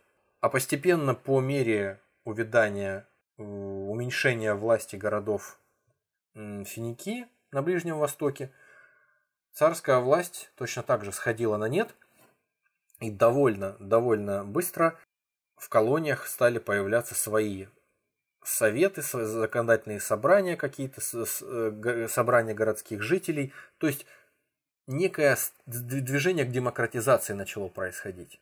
К чему-то такому, ну, конечно, к, к демократии какой-то там, пусть и рабовладельческое дело не пришло, но что-то в этом роде. То есть аристократы, как минимум, через имущественный ценз проходя, там довольно богатые люди, они решали какие-то вопросы, но и э, народное собрание, вот в Карфагене как минимум так было, народное собрание решало какие-то вопросы важные, там война, мир, mm-hmm. такие вещи. Оно могло э, распорядиться, наказать какого-нибудь э, государственного деятеля или военачальника, который поступал, как им казалось, не по чести. В общем, постепенно цари э, утратили свою власть и свою актуальность. Вообще царская власть утратила с появлением колоний. А почему, собственно, стали бежать, напоследок скажу, почему стали бежать из... Э, не то, что бежать, а начинали вот так вот более активно организовывать колонии финикийцы из Тира, из Библа, Сидона, Арвада. Ну, по большей части из Тира. Так уж вышло. Что где-то как раз к тому времени, о котором мы говорим, где-то к 1200 году, когда закончилась цепь событий, переселение, великое переселение народов моря, так сказать. Между, между, между ними были и вот те самые филистимляне, которые в Библии упоминаются, от которых э, произошло название Палестины. Они там, в общем-то, поселились.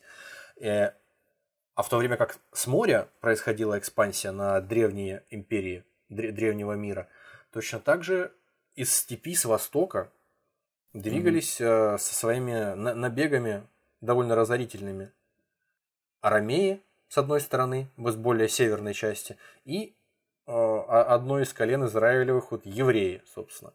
Они совершали набеги сначала грабительские, а потом постепенно через время осели на территории вот этого вышеописанного нами Ханаана, земли обетованной, которую, ну, их же не интересует, что кто-то там имеет виды на эту землю. Им их Бог обещал эту землю. Все, она им принадлежит. Вот. И поэтому, Таким же, как и я. Да, вы, выдавили просто одним словом.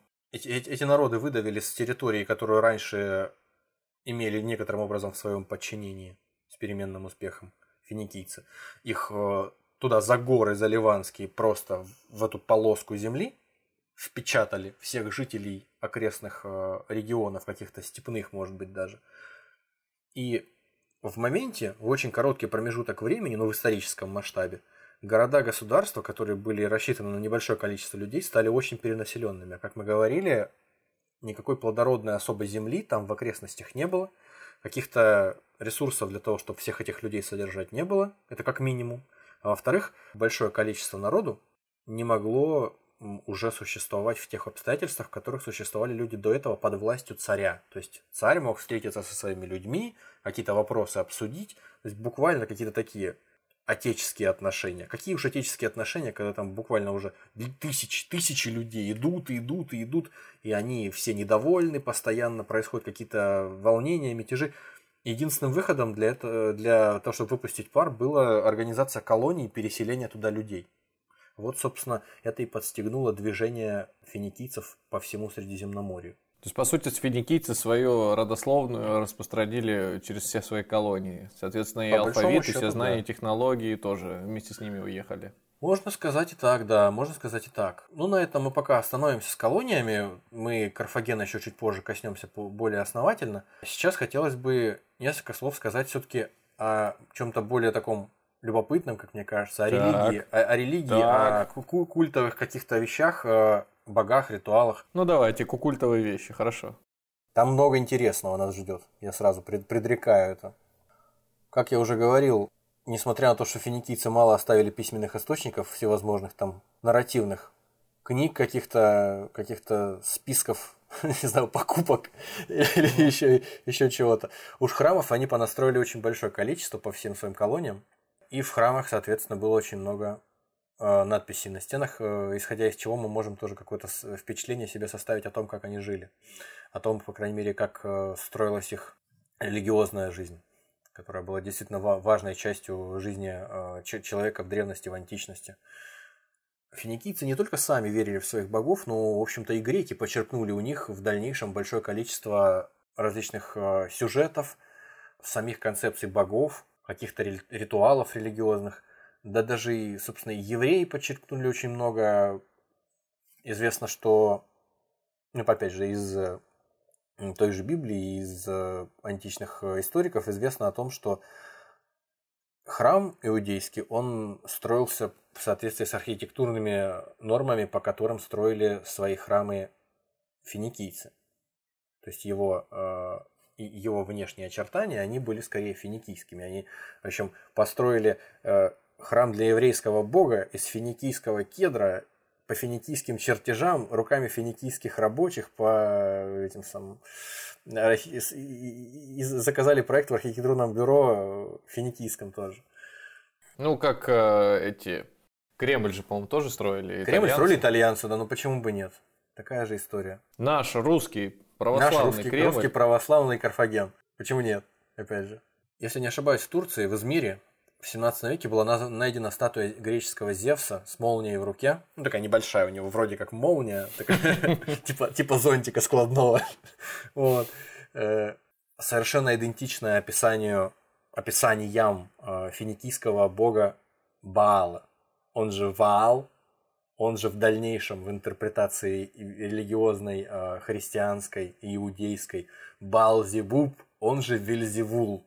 То есть вот князь демонов, у нас появился через вот такую трансформацию из финикийского божества Баала. А финикийский Баал, он тоже был отцом демонов? Он имел... Нет, нет, нет, нет. Это просто это черная легенда, которую необходимо было иметь э, иудеям для того, чтобы каким-то образом убедить своих э, соотечественников в том, что Яхве это, это правильный бог, а все остальные боги, которым вот тут же рядом буквально же поклонялись, тоже родственники их, финикийцы по большому счету, это все, это все дрянные э, создания, эти боги. Отчасти финикийцы переняли тоже свой пантеон от э, ближневосточных э, своих соседей, от тех же шумеров и э, акадцев. В общем, Баал превратился в Вельзевула с легкой руки, иудеев и христиан в дальнейшем. Кстати, он имел тоже функцию громовержца. Почему Зевс mm-hmm. похож на него? потому что он имел функции громовержца, тоже руководил богами с высокой горы, где-то на севере, э, над облаками, там всякое такое. Вот. Астарта, она же Иштар, та, которую в свое время Энкиду бычьим хреном гонял э, по, по, по городу Уруку, если помнишь. Вот, вот это самая э, интерпретация Иштар, Астарта, храмы которой, э, в общем-то, были по всем островам Эллады в том числе разбросаны. Постепенно греками была превращена в Афродиту. Иштар была богиней не только любви плотской, но и войны, резни, кровопролития. А Афродита такая стала более, более домашняя, что ли. Богиня красоты и все прочее. Воинственности уже не стало. У греков легенда о том, что Зевс, как третье поколение божеств, прежде чем взять силу себе и власть, он вот того вот Кроноса, который своих детей пожрал, он его оскопил, лишил его плодородия, скажем так.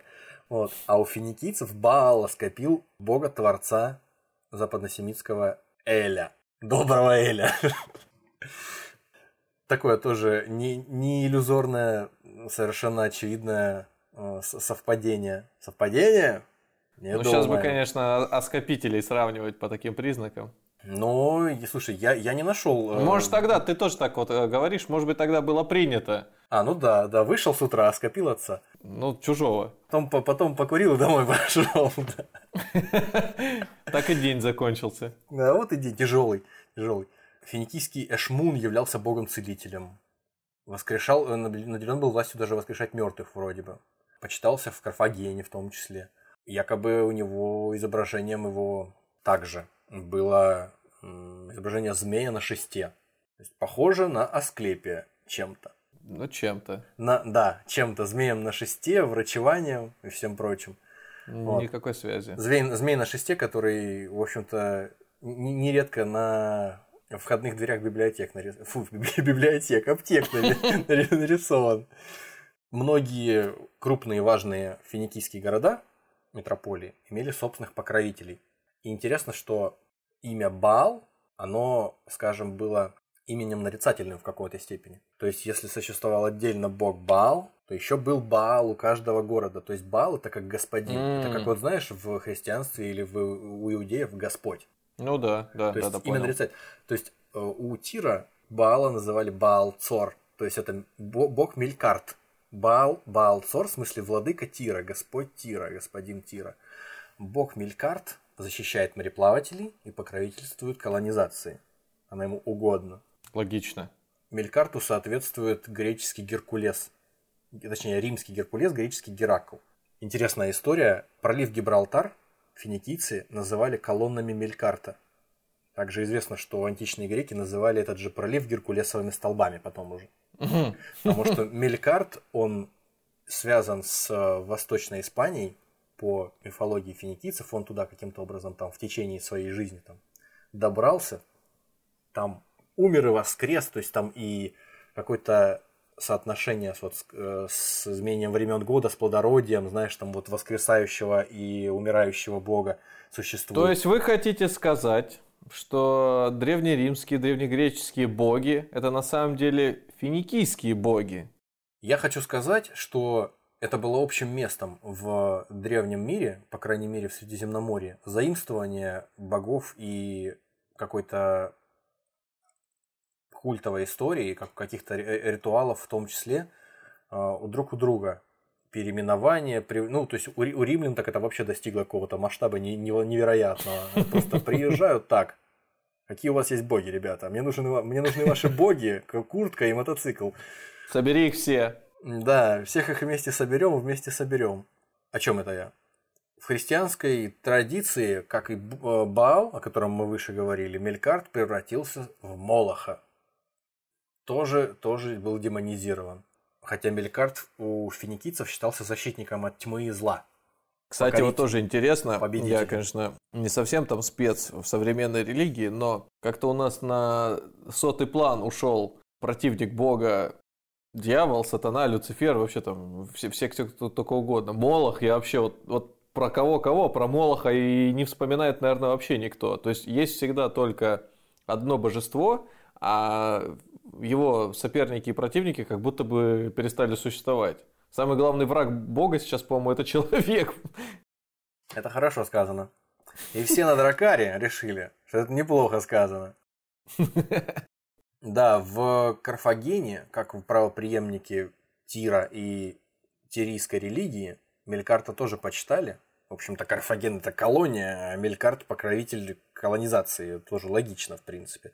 И они до самого последнего времени свой храм Мелькарта считали второстепенным, а тот самый Тирский, вот тот настоящий, это они в него плавали там, помолиться святым мощам. Как в храм Христа Спасителя, в общем, ездили туда. Или как на Святой Фон, на Новый Фон. Баал, э, Баал Хамона, если, не, э, если быть точнее, в Карфагене, его отождествляют с э, греки, со своим Зевсом и с римским Юпитером тоже. То есть такое, та- такое вот тоже заимствование, такая преемственность. А Астарта, она же Иштар, она же Танит в Карфагене, покровительствовала, опять же, как мы понимаем, плотской любви, плодородию, семейному очагу. Тоже как-то не особо уже воинственно выглядит. Говорят о, о том, что в храмах и в, в мистериях каких-то в честь Иштар, Астарты, Танит, в Карфагене и дальнейшем его колониях на той же Сицилии, в Сардинии происходили ритуальные самооскопления. Сегодня у нас оскопление это просто тема дня. Да. Ну просто вот почему бы нам не принести свое мужество в жертву нашей богини? Взять и откромсать и, и в огонь, допустим, бросить. Это же, это же круто. Одно дело там овечку ты принес, но это, это не настолько тебя характеризует, как э, ве- верующего, истинно верующего. Царская Россия, по-моему, в конце 19 века. Да, да, раз, да, это сек- секта, секта скопцов, да, существовала, которые Тот тоже... там из известных личностей, по-моему, даже состоял. Ну и не один, и не один, я должен сказать. У них там Ну тоже да. были своеобразные ритуалы. Возможно, мы как-нибудь о них поговорим. В контексте каких-то вот таких сект э, не, не государственных, скажем так, христианских, может быть, в России дореволюционной. Ну ла- ладно, вернемся к, к на- к нашим баранам. В Библии Астарту называют мерзостью Сидонской. То есть, опять же, ассоциируют ее с городом Сидоном, не с Тиром. Якобы та- там, там ей поклонялись почему-то вот для составителей Библии это было важно именно, вот, что в, в- в Си- в Сидоне Астарта мерзкое, мерзкое создание. В общем, надо понимать, в, мы, мы уже, по-моему, упоминали, в нашем выпуске о Гильгамеше, а может мне показалось, просто я помню это с, тех времен, что... Со времен хр... Гильгамеша, естественно, в, хра... в храм, Конечно, в храмах Иштар, Астарты, существовали э, проститутки, священная храмовая проституция. Это да, было э, такое, на, да. Находилась там, да, которая заключалась в том, что девушки из хороших семей приходили туда и должны были терять невинность с первым встречным, который принесет пожертвование денежки в храм. Вот, и после этого могло ходить домой. Угу. Но у тех, кто посимпатичнее, видимо, проблем особых не возникало, а у тех, кто лицом не вышел, допустим, видимо, приходилось подольше там пробыть в этом храме. А путник имел право отказаться? А путник имел право сказать, можно всех посмотреть? Не знаю. Не знаю, этого я не знаю. Путник, я думаю, приходил э, на Ближнем Востоке по сравнению с э, современной ситуацией, допустим, в том же Афганистане, где Колым нужно платить, и все, всех остальных странах э, консервативных более в Центральной Азии, например. Я думаю, что в древние времена ничего не изменялось. Поэтому, если ты знаешь, что ты можешь прийти в какой-то там храм, дать пожертвование небольшое, ну да. не, не 100 верблюдов, а мешочек там денег какой-то, и удовлетворить какие-то потребности свои, то возьмите мои деньги. Как там, заткнись и возьми мои деньги. Да. Вот, собственно, на основании этого Астарту и называли мерзостью Сидонской. Потому что это же какая-то гадость просто. Проституция, освященная государством. Ну что это такое? А, вот еще любопытная история. Я любитель в некотором роде, как известно, вселенной, игровой вселенной Warhammer. Вот. И есть по нему игра Печать Хаоса. А по этой игре Печать Хаоса есть небольшая книжка, в которой так. кратко описывается ее сюжет. И вот там войска хаоса плывут на войну с эльфами, и корабль, на котором они плывут, огромный, выглядящий очень там дьявольски, инфернально, он содержит в себе, э, ну, он одержим демоном, этот корабль, где демон позволяет плыть быстрее. И демон, видимо, так. красный, который позволяет двигаться, как известно, быстрее всему. Вот. И там каким-то образом это, этого демона питали кровью. Поливали корабль или в какую-то специальную, не знаю, там полость заливали эту кровь. В общем, ну, кро- как кровоприемник. При, да, в, вставьте, вставьте кровь в кровоприемник. Вот, так вот, э, не сказать, что Валериус Максимус, писатель э, римский, является большим авторитетом наравне с Геродотом в историческом плане, но вот от него есть информация, что это как из Вятки пишут. Э, от него есть информация, что финикийцы не просто так рисовали на фюзеляжах своих кораблей глаза человеческие, гневные. Так. Если видел когда-то, после, видимо, это уже было после победы над Карфагеном, ну и после того, как карфагенские суда захватывали, финикийские суда захватывали, принадлежащие там уже персам, римляне, у них на форумах на, на, на римских э, стояли эти в качестве украшений, просто торчали носовые части кораблей, и на этих, я, мне почему-то с детства запомнилось, на этих кораблях нарисованы глаза. То есть это типа трофеи такие, вот триумфальные а у меня, арки. У меня, по-моему, какая-то посуда дома была, и на ней изображены были римские корабли. Ну, может быть, они финикийские были корабли с глазами, но у меня не было представления, что это кто-то другой. Ну, тот, вот, те, той эпохи, Просто я, времена. Пом, я помню из учебника истории, э, по-моему, за пятый класс, а также у меня энциклопедия была еще иллюстрированная, и там Возможно, это какая- какая-то полет, фан- полет фантазии. Э, Но видите, вы какие были, у вас книги, а я по посуде, причем не своей, на кружке на какой-то. А, нет, я вспомнил, я вспомнил, на обоях они были, точно. Там были обои, дома у нас, да, на кухне, по-моему. И там были корабли из разных эпох. Там и что-то похожее на дракары вроде бы. И вот эти вот а, корабли с глазами. Я в детском саду за какое-то отличие в каком-то там изучении чего-то там на свете, не помню, чего-то там, мне подарили книжку. В детском саду у нас дарили книги. Мне подарили отличную книгу, называется «История корабля». И там чего только не было. Там различные корабли, различные эпохи, времена, как там корабль развивался. Сначала там какие-то дядьки плывут, переплывают реки на надутых, подобно каким-то футбольным мячам, шкурах животных. Э, потом еще на каких-то там байдарках и каноэ, а постепенно вот доходят уже до финикийских кораблей. Вот там тоже эта история была, что э, римляне украшали на своих форумах, на площадях э, какие-то публичные пространства вот этими носовыми частями кораблей финикийцев, у которых глаза эти, типа как у египтян глаз гора, но только, Да. только злобный такой, насупленный. Так вот, э, как свидетельствует Валериус Максимус, откуда он это знает вообще? Ну, в общем, свидетельствует. Якобы финикийцы, как он считает, как он слышал, тоже считали свои корабли живыми существами, как вот эти вот хаоситы из э, печати хаоса, Мгм. которые я только рассказывал. И для того, чтобы умилостивить духа корабля, чтобы чего не вышло в открытом море, чтобы не перевернуться, там не утонуть, чтобы крови этот дух не попросил корабельный прямо там в открытом море, лучше кровь пролить на берегу заранее. Так.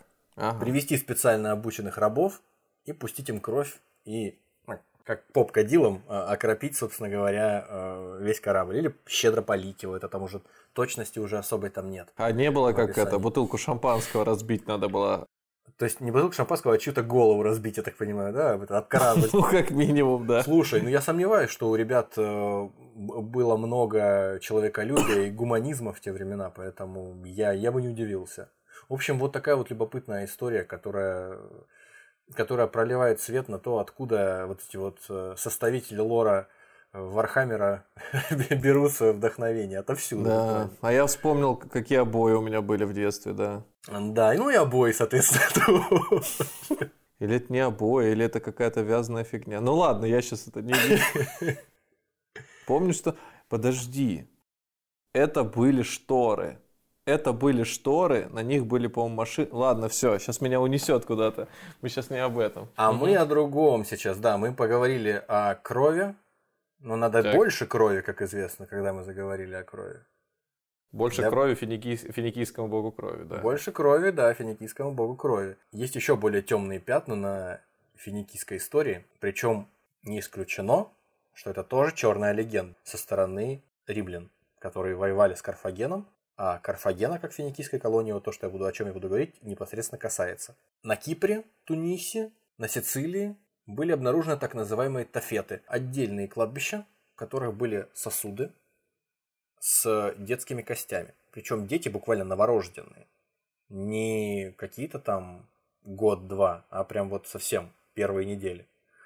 Причем вроде как ничего не предвещало в останках этих детей, и они были сожжены, обожженные кости. Ничего в этих останках не, говорило о том, что они были останками больных детей. Массовая эпидемия, вот дети умирали, их там тысячами просто закапывали отдельное кладбище для них использовалось, которое потом, когда городскую стену какую-то там строили на Сицилии, прямо видно, что древняя стена обходит стороной это кладбище, чтобы не потревожить, не дай бог, тех, кто там лежит. Так вот, существует информация о том, опять же, от античных авторов, историю, как известно, пишут победители, Карфагена больше не существует, его уничтожили римляне, римляне о нем, от римлян мы о нем и знаем по большей части. Есть информация о том, что Баалу, небезызвестному, не тому, который Баал Цор, который Мелькарт, а вот Баалу Хамону, ему во времена неурожая, там, войны, эпидемий приносили в жертву, причем сами граждане, не рабы какие-то, приносили своих детей в жертву. Они их закалывали и зажигали, что-то в этом роде. А потом вот в этих урнах находились эти дети пачками. И вот находят такие вот кладбища, такие тафеты находят и на Кипре, и в Тунисе, и в Сицилии. Вот это ближайшая Айкумена, ближайшей колонии Кип- м, Карфагена. То есть не сказать, что это было распространено в самой Финикии, в материнской, там, на Ближнем Востоке. Нормальный такой бог, требовательный, правда, но... Да, да, да, да. Ну и, собственно, тоже можно понять, с другой стороны, римлян, которые могли выдумать что-то подобное. Возможно, это и было в Карфагене и в его колониях. Возможно, это было у финикийцев. Возможно, к тому моменту, когда римляне начали воевать, когда начались пунические войны, это третий век до нашей эры, напомню, Первая пуническая война. Возможно, это было очень эпизодически иногда. Я сейчас выгляжу как кентервильское привидение. Вы правда убили свою жену? Да, но она была дурна собой и совершенно не умела Мгм. готовить. Ну, окей, я буду оправдывать убийц детей. Э, Кто-то же должен их оправдывать. У нас состязательные суды, презумпция невиновности, в конце концов, демократическое государство.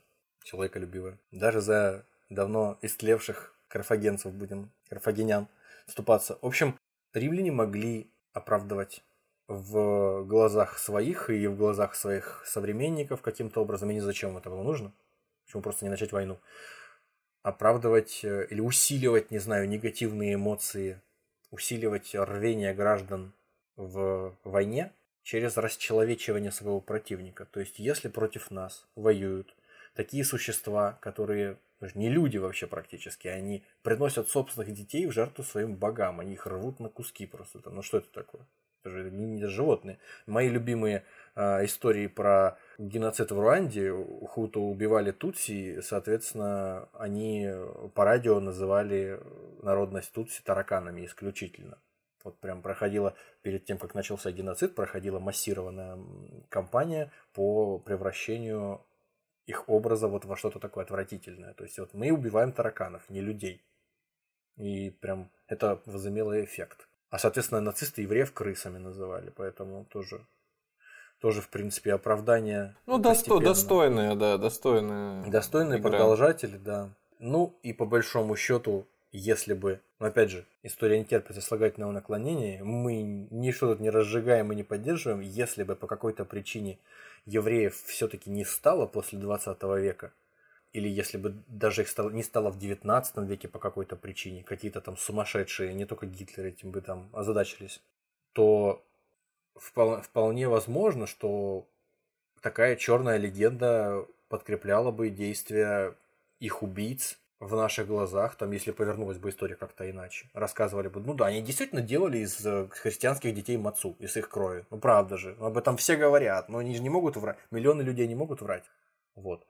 Так что я не знаю, что здесь сказать. Кстати говоря, вот сколько я пытался найти об этом информацию, даже сами исследователи Средиземноморья, вот именно финикийской этой истории, они расходятся в мнениях о том, насколько это было масштабно, вот это детское жертвоприношение, и было ли оно на самом деле. А если, ну, так вот, э, теоретизируя, как мы любим это делать, представить, что это действительно произошло, и именно эти события послужили по, по плодом фантазии для дальнейших, вот, вот тех примеров, которые ты называл. Для дальнейшего очернения, да? Да, то есть вот первый случай такой увидели, ага, действительно, это хорошо зашло в пропаганде тех времен и стали использовать в дальнейшем снова, снова и снова. И, как правило, такие вещи очень остро, надолго воспринимаются, забываются. Тем более, что поначалу никто информацию что... не проверял там в древние времена, да. а потом, ну, римляне, это же серьезный источник. Ну, и, и сама по себе новость не, не, не такая, чтобы про нее легко забыть. Все-таки речь касается не просто массового убийства, а еще и детей. И когда в этом детей. обвиняешь кого-то, это запоминается, ну, на долгие сроки, может быть, на века. Это сильный аргумент для того, чтобы уничтожить этих э, людей и стереть с лица земли их город, да. Ну, как минимум поднять, э, мобилизи... мобилизовать армию да, или да, еще договориться да. с какими-то соседями. Сегодня поднять, там... бо... поднять боевой дух, конечно, да. Да, ну, в общем, так попытка здесь поспекулировать на той информации, которой мы сейчас обладаем. В общем, что, что, здесь, можно, что здесь можно сказать, как здесь можно э, резюмировать, пожалуй, эту часть, потому что все-таки, э, я думаю, нам э, целесообразно будет перенести окончание нашей беседы на вторую часть. Я думаю, что достаточно, достаточно исчерпывающе сейчас я описал религиозную какую-то тематику, религиозную составляющую финикийских э, верований. Вот, и думаю, что я надеюсь, что получилось заинтересовать наших слушателей. Если они захотят, то, то они сами побольше об этом узнают. Это очень увлекательная история, и не нужно забывать о том, что она послужила основой во многом для великих э, античных цивилизаций, на, на которых зиждется теперь уже и наше будущее наша, наша, точнее, наша нынешняя жизнь, вот, и наши верования какие-то. Ну, по крайней мере, сейчас э, у меня чуть шире появилось представление о том, кто такие финикийцы, скажем, не зная э, того, что будет во второй части, я предполагаю, что даже вот такой след, он довольно мощный. Ну, не говоря там об алфавите, алфавит, да, это хорошее изобретение, но в целом те события, которые ты перечислил, э, связи, колонии, торговля... Преемственность культурная том числе религиозные пересечения, это тоже сильно. Просто так изымать из истории вот я не помню, чтобы мы в школе проходили это на уроке. Я вот, я вот тоже как-то не, не помню, чтобы... Если этого и касались, то, возможно, до такой степени а, оскользи, что просто не отложилось в памяти. Для меня финикийцы это персонажи голливудских фильмов, которые, с которыми постоянно кто-то где-то сражается. Это масса всегда однотипная, без культуры, скорее хаотичная, похожая на захватчиков и Я, если честно, варваров. вот вообще вот до того момента, как, ну не знаю, может быть, несколько лет назад я стал как-то интересоваться этой темой, что-то по этому поводу где-то читать, что-то как-то, ну не, не очень глубоко. Здесь пришлось и книжечки какие-то почитать, и э, послушать что-то каких-то умных людей, которые этим занимаются и исследуют эту тему. Я тоже особо, особо ничего на самом деле не знал, к сожалению. Но mm-hmm. богатая тема, безусловно. И я с удовольствием поговорю о ней еще два часа. Стоит сказать, э, как обычно, те, кто добрался до этого момента, спасибо вам большое. Мы обязательно сделаем еще один выпуск и поговорим про финикийцев. Ну, как минимум, нас ждет продолжение истории. Мы не поговорим, мы договорим про финикийцев. Ну, надеюсь, что договорим. И, и договоримся. Всем спасибо большое. До свидания. Всего вам доброго.